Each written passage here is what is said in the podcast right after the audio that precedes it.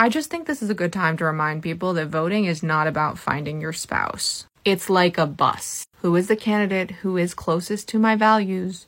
Who can win?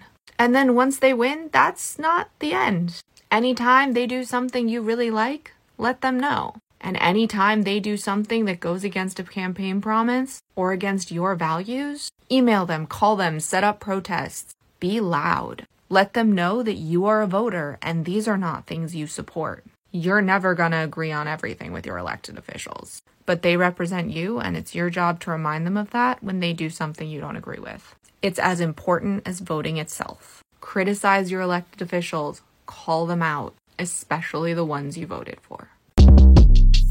Shortcast Club